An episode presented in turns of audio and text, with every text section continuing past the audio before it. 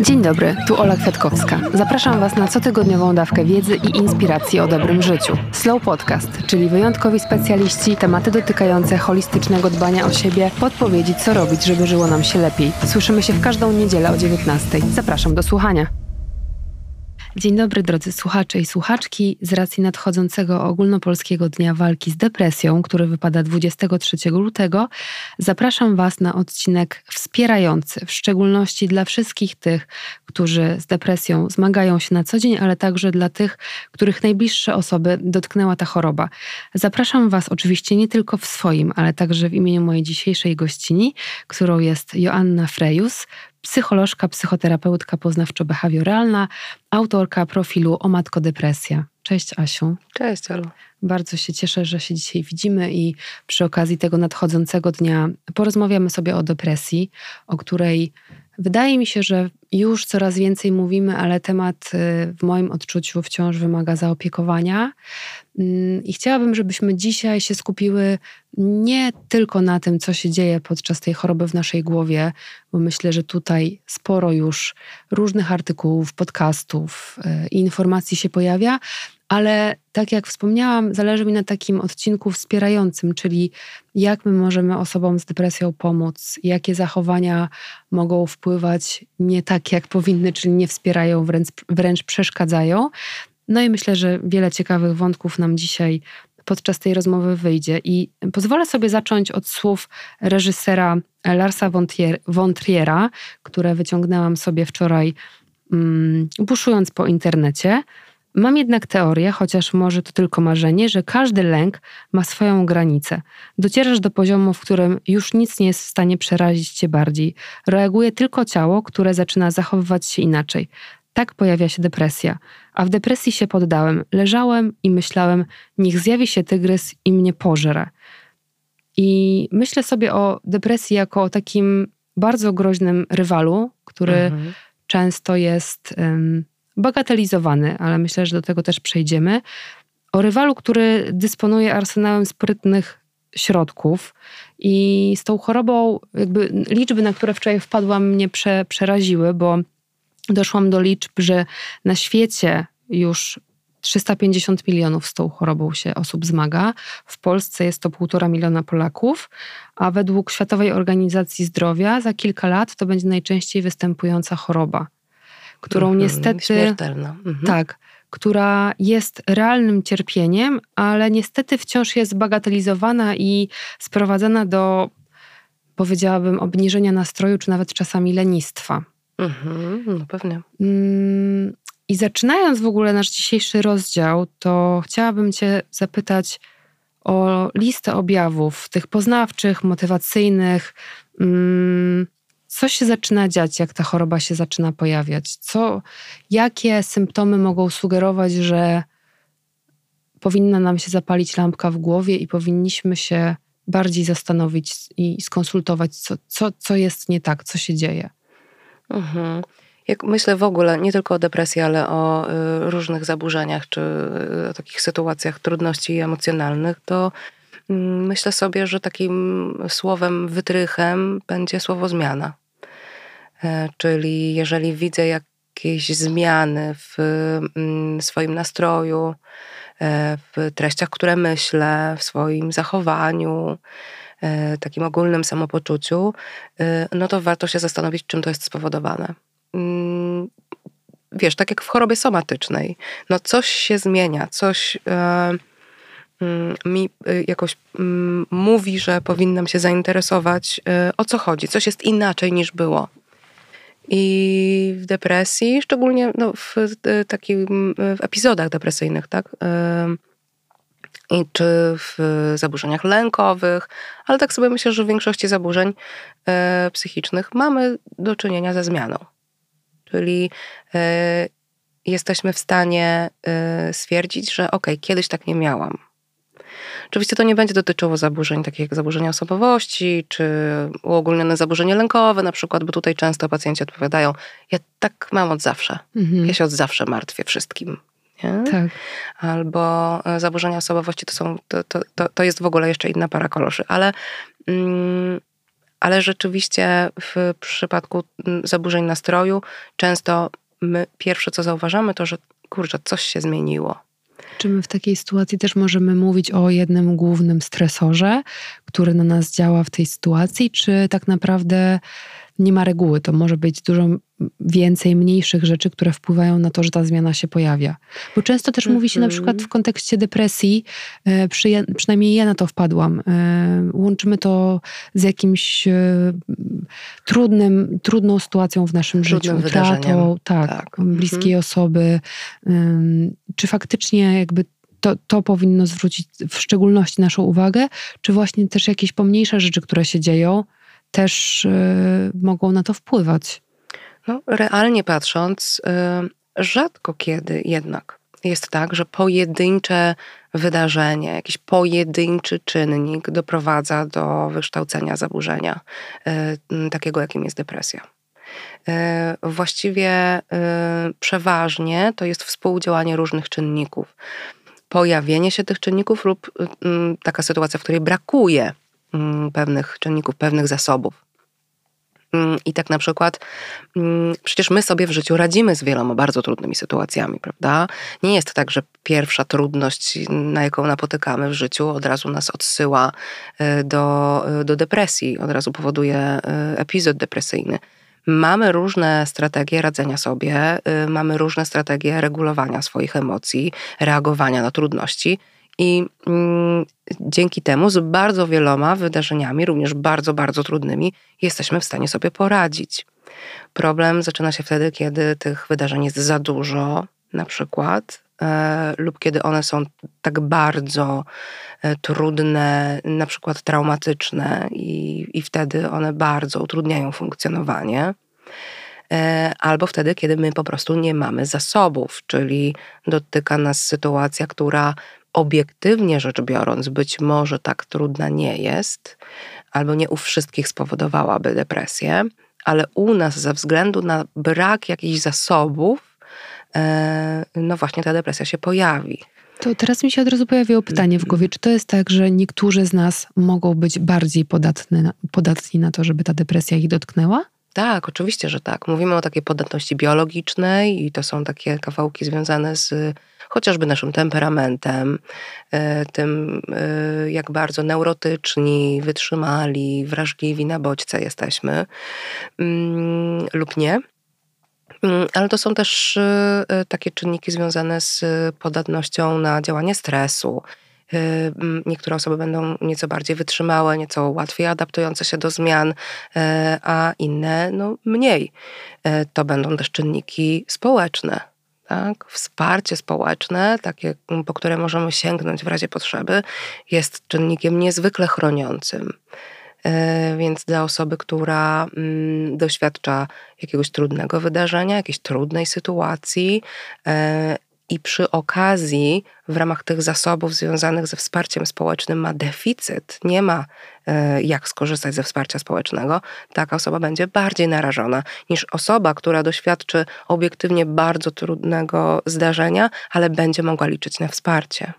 Wspomniałaś właśnie o różnych strategiach radzenia sobie i myślę, że tutaj na pewno nie podlega wątpliwości to i żadnej dyskusji, że Niesamowicie ważne jest wsparcie specjalisty i eksperta, ale tak jak wspomniałaś, też e, ta bliskość e, i relacja z najbliższymi osobami.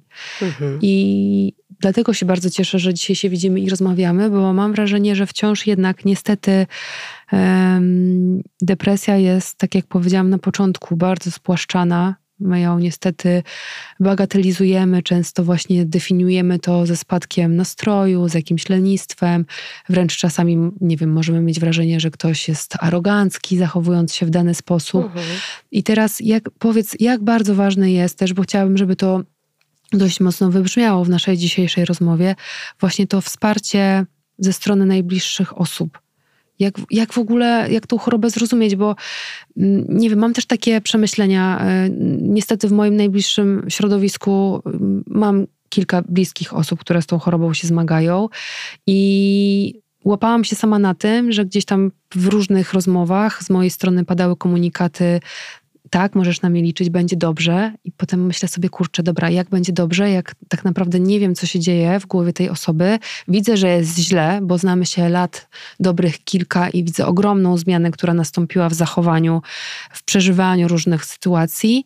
I myślę, że to też dla osoby, która jest blisko, może być paraliżujące, bo my tak naprawdę też nie do końca wiemy, jak się zachowywać w takich sytuacjach. Bo to, to nie, nie, jest kwestia tego, że nie wiem, ktoś się przewrócił na rowerze, mm, polejemy wodą utlenioną, nałożymy mm. plaster i będzie dobrze za kilka godzin czy za kilka dni, tylko cholera jasna, no dzieją się złe rzeczy i myślę, że mimo tego, że z naszej strony może być chęć, nie bardzo wiemy, jak takiej osobie w ogóle pomóc.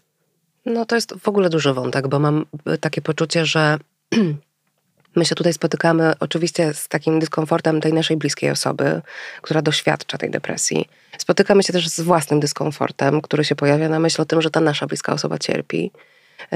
Spotykamy się z jakimś takim dyskomfortem na myśl o tym, że my właściwie nie rozumiemy, co się dzieje, bo mm, dla osoby, która nigdy nie doświadczyła trudności emocjonalnych, no coś tam czytała, coś tam słyszała, tak, ale, ale tego nie doświadczyła, to może być bardzo trudne żeby zrozumieć, co się dzieje i, i, i co przeżywa mm, ta e, bliska osoba. E, I to się może wiązać z bardzo dużą bezradnością, z takim poczuciem braku kontroli nad tą sytuacją, z lękiem, co będzie dalej. Mm, I myślę sobie, że my ten dyskomfort bardzo często próbujemy mm, opanować poprzez takie, no właśnie, pocieszanie nie? Będzie dobrze, wcale nie jest tak źle. E, inni, Słuchaj, inni mają gorzej. Tak, inni mają gorzej, wiesz, uśmiechnij się, jutro będzie lepiej. Um, albo, albo gorzej, tak? Właśnie z takiego kawałka, że to pewnie jest lenistwo i ty to robisz specjalnie, kiedy, że masz tę depresję jakoś zgodnie z własną wolą, tak? Że weź się w garść, weź w końcu przestań marudzić um, i, i, i zacznij robić e, i tak dalej.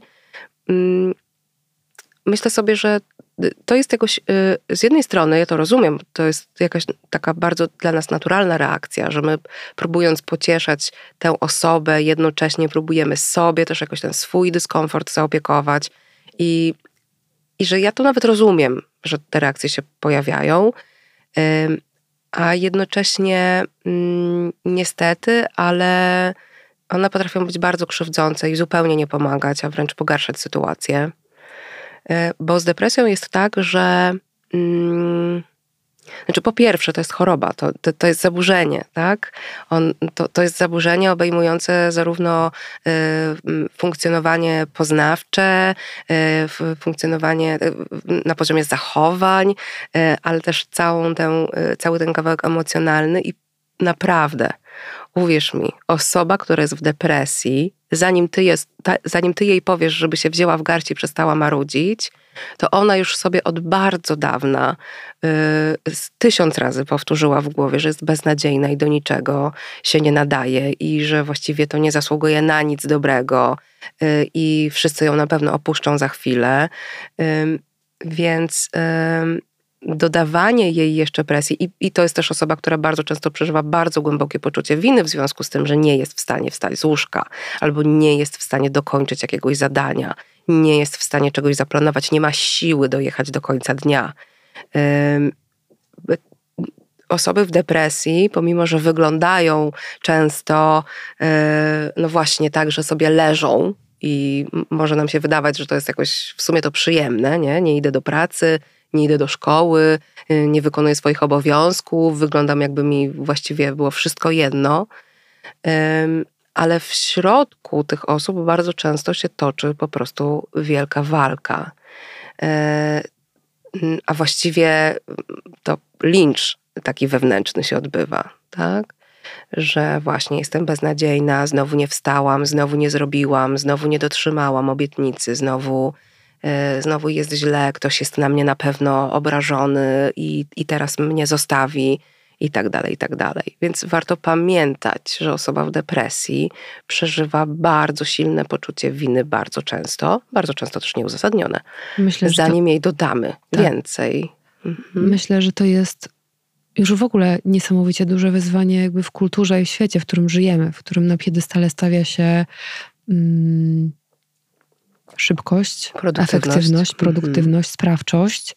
Im więcej robię, tym lepiej. E, Im, Im bardziej się zajeżdżam, tym jeszcze lepiej. Tak, im bardziej siebie naruszam. Tak, nie? niestety my takie zachowania gratyfikujemy i, i, i myślę, że w momencie, w którym my mówimy właśnie o ym, y, która zmaga się z depresją, która właśnie, tak jak mówisz, leży w domu, nie ma, nie ma siły, nie ma ochoty, nie ma przestrzeni na to w ogóle, żeby cokolwiek zrobić i, i obserwujemy to z pozycji właśnie uczestnika y, życia, które jest życiem zwariowanym, y, to też nie ma takiego przyzwolenia chyba w społeczeństwie na to, bo jak to, no, ty się lenisz, a tutaj tyle rzeczy ci ucieka i w ogóle wstawaj i weź się do roboty.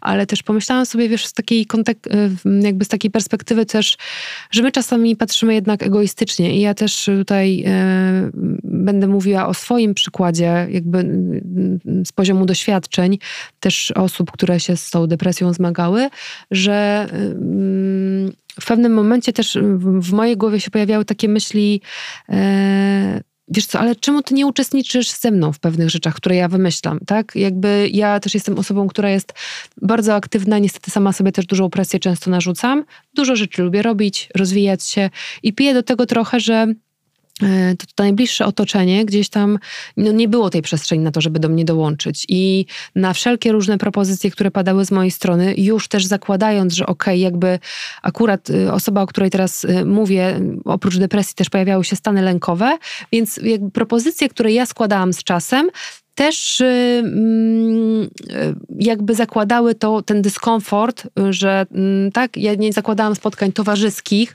e, wielkich spędów grupowych, tylko raczej w kameralnym gronie albo Mhm. odwiedzenie mnie prywatnie w domu. I bardzo często słyszałam nie, i nie, i nie, i nie, i nie mam czasu, i nie mam siły, i źle się czuję.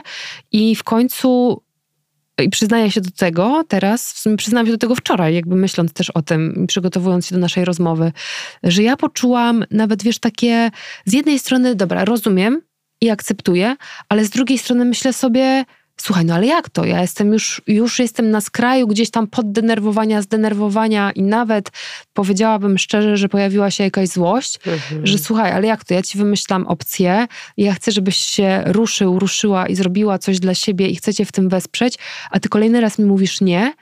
E, I ugryzłam się w język, bo wiesz co, z mojej strony ja czułam, że e, jakby jak wykonam kolejny telefon i gdzieś tam pojawi się mm, taki komunikat z mojej strony nacechowany złością, irytacją, Mhm. nie wpłynie dobrze na tą osobę. Więc ja ten telefon odłożyłam.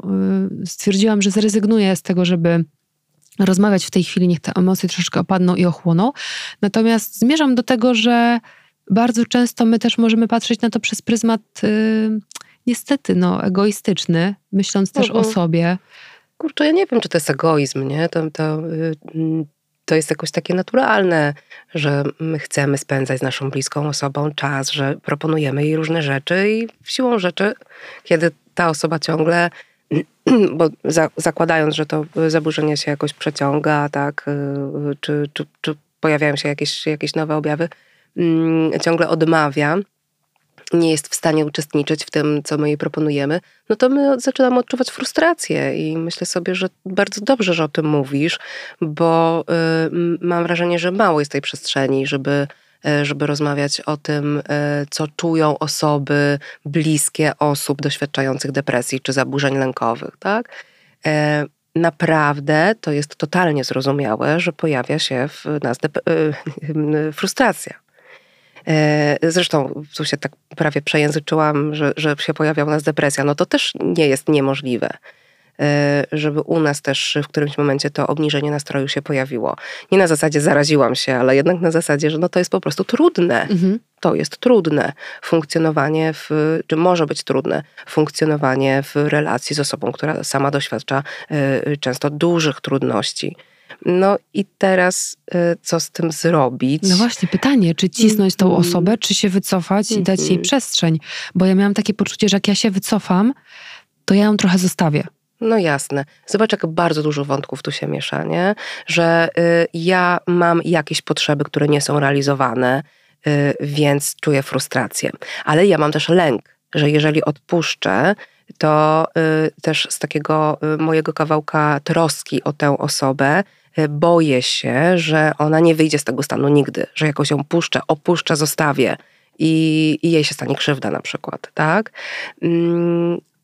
Tu jest cały kawałek potrzeby zaopiekowania się też sobą e, w, w, takiej sytuacji otaczania opieką e, osoby doświadczającej trudności psychicznych. Więc jakby bardzo dużo rzeczy tutaj się, e, tutaj się spotyka. No i naprawdę to nie są proste sytuacje, naprawdę tu nie ma prostych odpowiedzi. Myślę sobie, że mm, warto w ogóle w tym wszystkim pamiętać też o sobie, o tym, żeby potrzebujemy też o siebie zadbać, bo no wiesz, z pustego trudno nalać komuś, tak? Więc jeżeli my nie, nie dbamy o to, żeby się też regenerować w tym całym procesie, no to możemy dojść do takiej mm, ściany, no, do, do, podobnej ściany, pod którą stoi ta nasza bliska osoba, tak?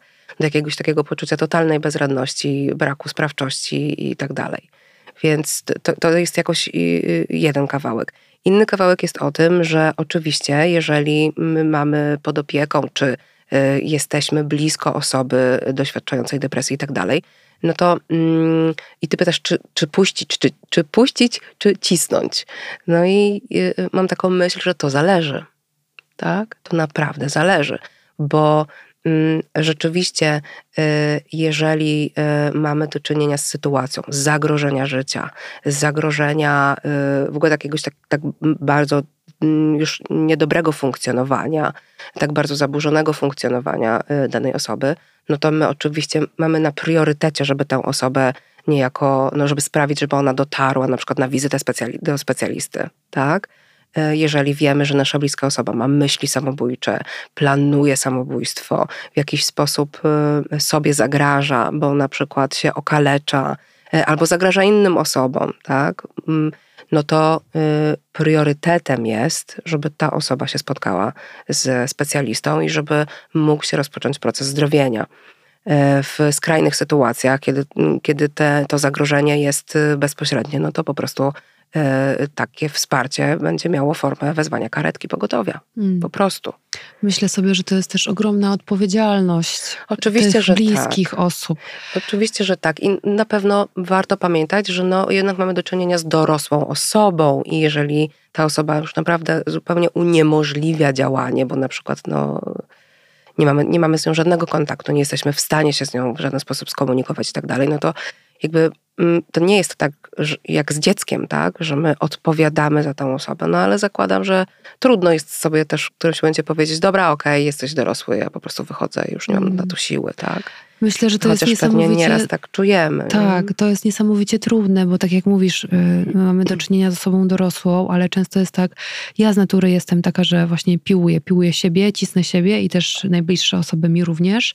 I, i, i miałam taki moment, że y, przyszła mi taka refleksja do głowy, e, kurczę, jak ja od, jej odpuszczę, to potem będę miała jakieś wyrzuty sumienia, że mhm. jakby dalej widzę, że ta osoba w tym tkwi, jest jej ciężko wyjść, ten marazm jakby się bardziej rozwija i, yy, i wydaje mi się, że to jest trudne. Kurczę, wy, wy, czuję, że ten odcinek nam bardziej właśnie wychodzi teraz w kontekście wspierania tych najbliższych osób, ale cieszę się też bardzo, bo wydaje nie umniejszając absolutnie depresji, bo to też nie, nie, jakby nie jest moim tutaj e, założeniem, ale wydaje mi się, że to, z czym się zmagają osoby bliskie, jest też niesamowicie trudne. No, pewnie. I też to takie zrozumienie e, e, tej choroby, bo no właśnie, tu się już powtarzam, ale to właśnie spłycenie i też często pojawia się ten komunikat, y, to chwilkę sobie o tym rozmawiałyśmy, zanim tutaj puściłyśmy start i nagranie naszej rozmowy, weź się w garść, y, weź się w garść i takie powtarzanie w kółko tej osobie, że jutro będzie lepiej, że dasz radę, że ktoś ma gorzej. Mhm. Y, I tu wpadłam właśnie na takie sformułowanie jak afirmatywne komunikaty, czyli takie błędne przekonanie, że tą depresję możemy pokona pokonać siłą woli, i jakby to, że chcieć to móc, tak? Czyli ty, tak jak Asia powiedziałaś wcześniej, stań przed lustrem, spójrz sobie głęboko w oczy i powiedz, że jutro będzie lepszy dzień, zaświeci słońce nie tylko na zewnątrz, ale w środku, u ciebie, w głowie i będzie zdecydowanie lepiej. I to mi się wydaje, że też my często, e, często właśnie chcemy, ale nie używając tych narzędzi, które jakby realnie tą osobę wspierają. Tylko to są takie nawet bym powiedziała pozorne formy wspierania, Albo mhm. nawet my, wiesz co, nie wiem, albo, albo też boimy się osób z depresją, że nie chcemy gdzieś tam wchodzić, wiesz, bo to jest dla nas niewygodne. To jest w ogóle pewnie kolejny jakby temat rzeka tak. do poruszenia, mhm. ale wiesz, ja jestem z tobą, ja cię pogłaszczę i powiem ci, będzie dobrze, ale tak naprawdę to, słuchaj, jesteś trochę dziwny, ja nie rozumiem twojej choroby i, i, i radź sobie tak naprawdę sam, ja tylko ci powiem to właśnie, weź się w garści, będzie dobrze, i do mhm. zobaczenia za jakiś czas. No i tym sposobem mój dyskomfort spada, tak? Bo ja coś zrobiłam, ale w sumie, y, ale w, w sumie nie, nie wzięłam na siebie odpowiedzialności. No i wiesz, i myślę sobie, okej, okay, tak? E, nie, każdy, nie każda osoba ma, e, ma w sobie zasoby, nie każda osoba jest gotowa na to, żeby wspierać osobę doświadczającą depresji. Ja to totalnie rozumiem, dlatego istnieje no, e, całe zaplecze specjalistów i specjalistek, którzy i które się tym tematem zajmują zawodowo. E, no, no i w porządku, tak? Bo nie chcę też, żeby e, tutaj e, powstało takie wrażenie, że jeżeli masz w rodzinie, czy tam wśród swoich bliskich osób osobę doświadczającą depresji, czy zaburzeń lękowych, albo innego rodzaju trudności emocjonalnych, to że ty jakby jesteś zobowiązany lub zobowiązana, żeby tutaj przedsięwziąć niemalże w ogóle psychoterapię na własną rękę. Nie, no tak nie jest. Naprawdę czasami w życiu jest tak, że my też nie mamy zasobów, żeby się kimś zająć.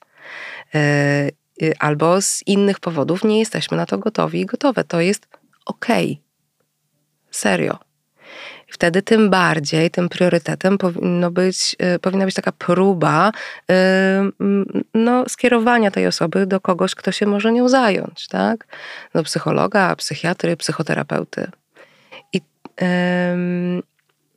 tu się pojawia też jakiś dodatkowy kawałek. Mm, mówisz o tym y, umniejszaniu y, depresji. Jak mnie pytasz, czego nie robić y, w kontekście jakiegoś, nawet nie opieki, tylko po prostu jakiegoś przebywania w tym samym pomieszczeniu, co osoba z depresją,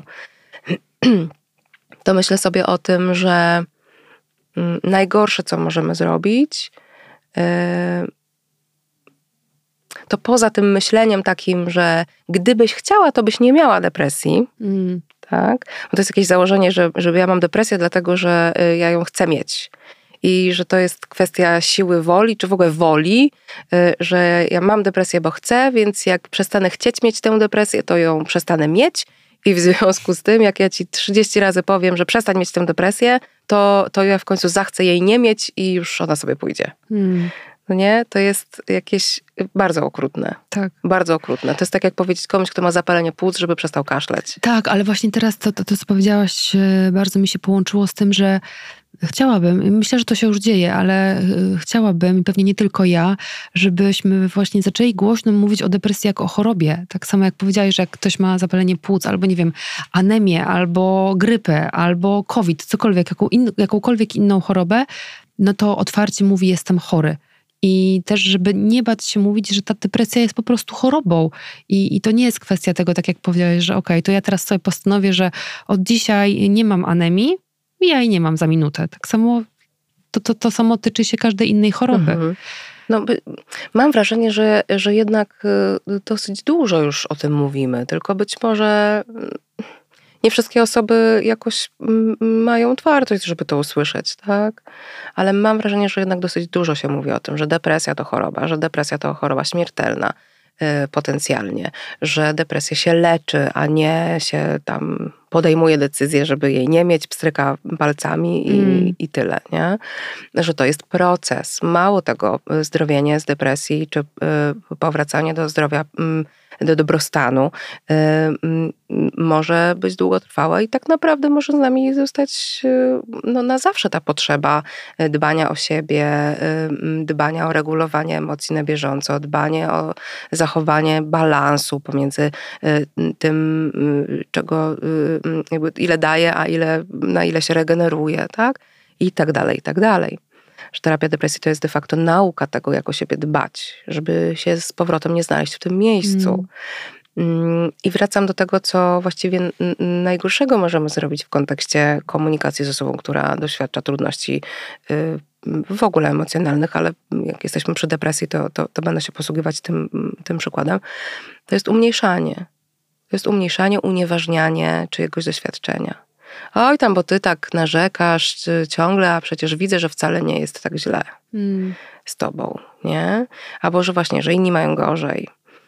Ja e, też się spotkałam wiesz, z takim mm, stwierdzeniem, a weź idź się rusz, trochę pobiegaj, trochę aktywności dobrze ci zrobi. Tak, Przez tak. to, że się nie ruszasz, to też się zasiedziałaś i, mhm. e, i to na ciebie tak wpływa. Jest w tym ziarno prawdy w tym sensie, że e, aktywność fizyczna nam pomaga, ale niestety aktywizacja, która jest bardzo ważną techniką też terapeutyczną i jest, znajduje się w E, w ramach protokołu e, terapeutycznego depresji, mm, czyli takie zapraszanie osoby w depresji do, do jakichś działań, e, no to, to, to jest super, tylko że to się może wydarzyć na jakimś tam etapie tej terapii nie może być e, e, uznawana jako po pierwsze jedyna rzecz, która się wydarza i jest lecząca, a po drugie mm, no nie może być proponowana osobie, która nie ma na to po prostu fizycznie siły, bo depresja, y, mówimy o tym, że to jest choroba, jak mówimy, że to jest choroba psychiki, emocji, mm, to pomijamy bardzo ważny element tej choroby,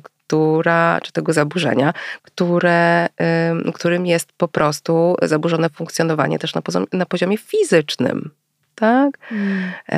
Mm, pomijamy całe, całe ogromne zmęczenie, z którym właściwie mm, nie wiadomo, co zrobić. Nie wie, co zrobić taka osoba, która jest w depresji. Pomijamy cały aspekt spowolnienia psychoruchowego, trudności w koncentracji uwagi i tak dalej, i tak dalej, trudności ze snem, e, zaburzenia łaknienia i tak dalej. No, to są y, rzeczy, które nie są na poziomie emocjonalnym, one są na poziomie ciała. Depresja jest też chorobą ciała. Więc y, unieważnianie y, doświadczenia, jakim jest obniżenie nastroju albo niemożność wstania z łóżka, mm, czy wszelkie inne objawy, które się w chociażby depresji pojawiają, jest szalenie krzywdzące, jest bardzo okrutne. Hmm. Niezwykle okrutne. Asia, trudne pytanie na koniec, e, ale myślę sobie, że ten czas, w którym teraz jesteśmy, jest bardzo wymagającym czasem. I jak zadbać o siebie teraz, bo rozmawiałyśmy chwilę też przed rozpoczęciem naszej rozmowy, że gdzie się nie odwrócimy, tam coś na nas czyha takiego nie do końca przyjemnego. I od kilku mhm. lat to obserwujemy. I zastanawiam się, jakby wiesz, te czasy, kiedy zadajesz pytanie, co u ciebie, i, i wszyscy z uśmiechem odpowiadają: super, świetnie, mam się niesamowicie, trochę już za nami, chociaż pewnie w niektórych środowiskach wciąż gdzieś to w kuluarach jest. Natomiast jak w tym wszystkim zadbać o też ten dobrostan, kiedy sytuacja mm, nie do końca jest sprzyjająca? Hmm.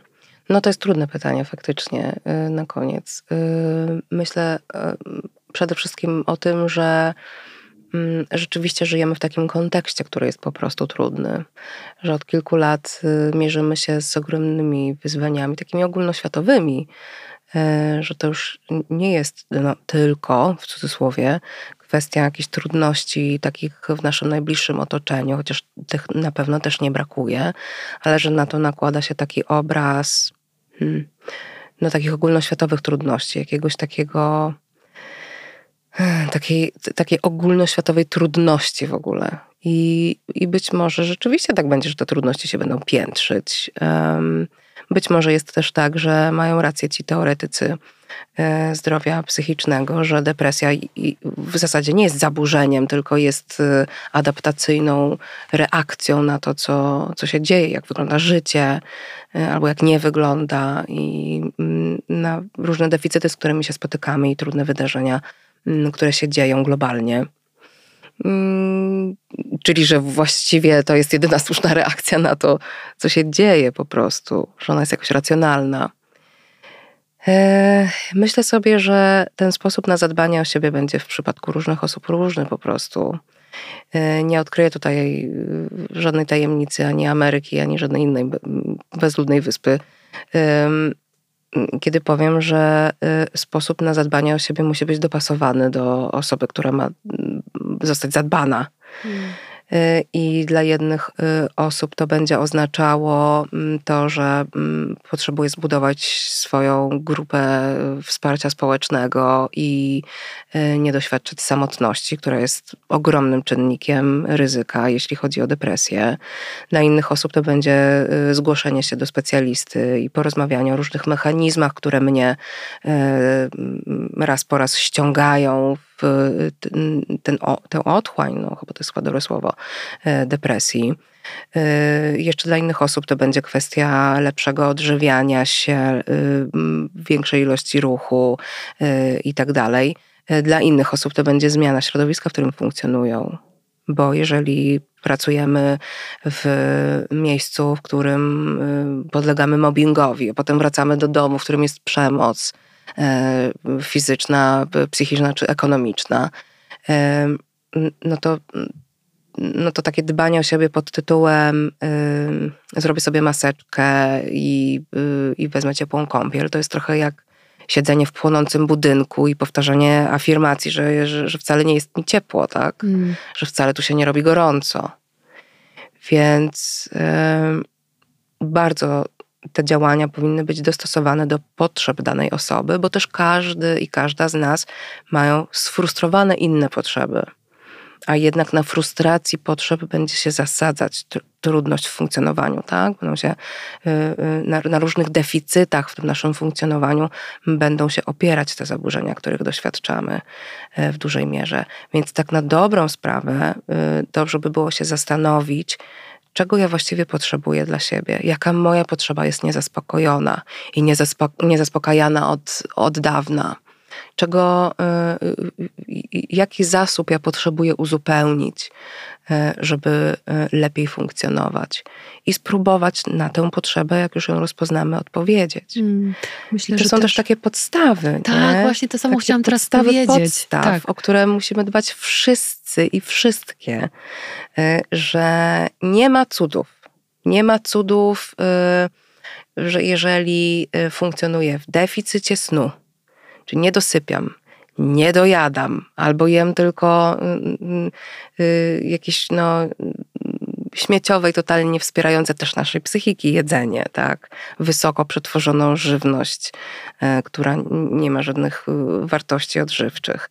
Jeżeli ja funkcjonuję w stresie, tak? Bo albo to moje środowisko, w którym jestem, jest tak bardzo stresogenne, albo ja mam takie mechanizmy, które mnie doprowadzają do, do tego, że bardzo się stresuję niemalże wszystkim, tak? Czyli wiem, jestem perfekcjonistką na przykład i, i nie szukam drogi wyjścia z tego, e, z tego, z tego modelu, z tego tak naprawdę objawu e, jeżeli um, funkcjonuję w jakimś ogromnym osamotnieniu, tak? E, nie mam z kim e, jakoś przegadywać e, rzeczy, które się dzieją i tak dalej.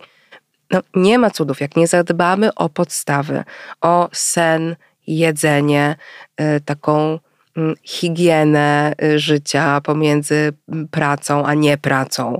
Jeżeli nie zadbam o regulację, mm, o taki balans pomiędzy tym, że tu mnie coś bodźcuje, a tu się reguluje, tak?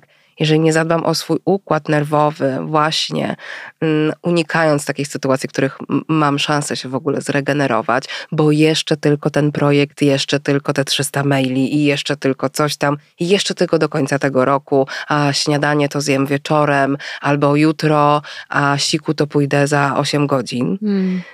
No, nie ma cudów.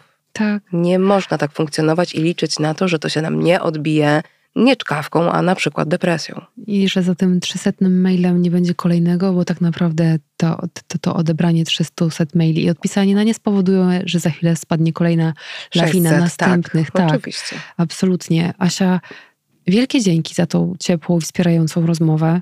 Bardzo się cieszę, że nam udało się spotkać i porozmawiać o tym ważnym temacie. I mam nadzieję, że wyszedł nam taki odcinek właśnie mm, wspierający dla tych wszystkich osób, które się z tą chorobą zmagają, ale też dla tych bliskich y, osób, które mają w swoim otoczeniu osoby chore, żeby też wiedzieć, jak się odnajdywać, jak wspierać mądrze. I do usłyszenia w kolejną niedzielę. Dziękuję Ci bardzo. Dzięki.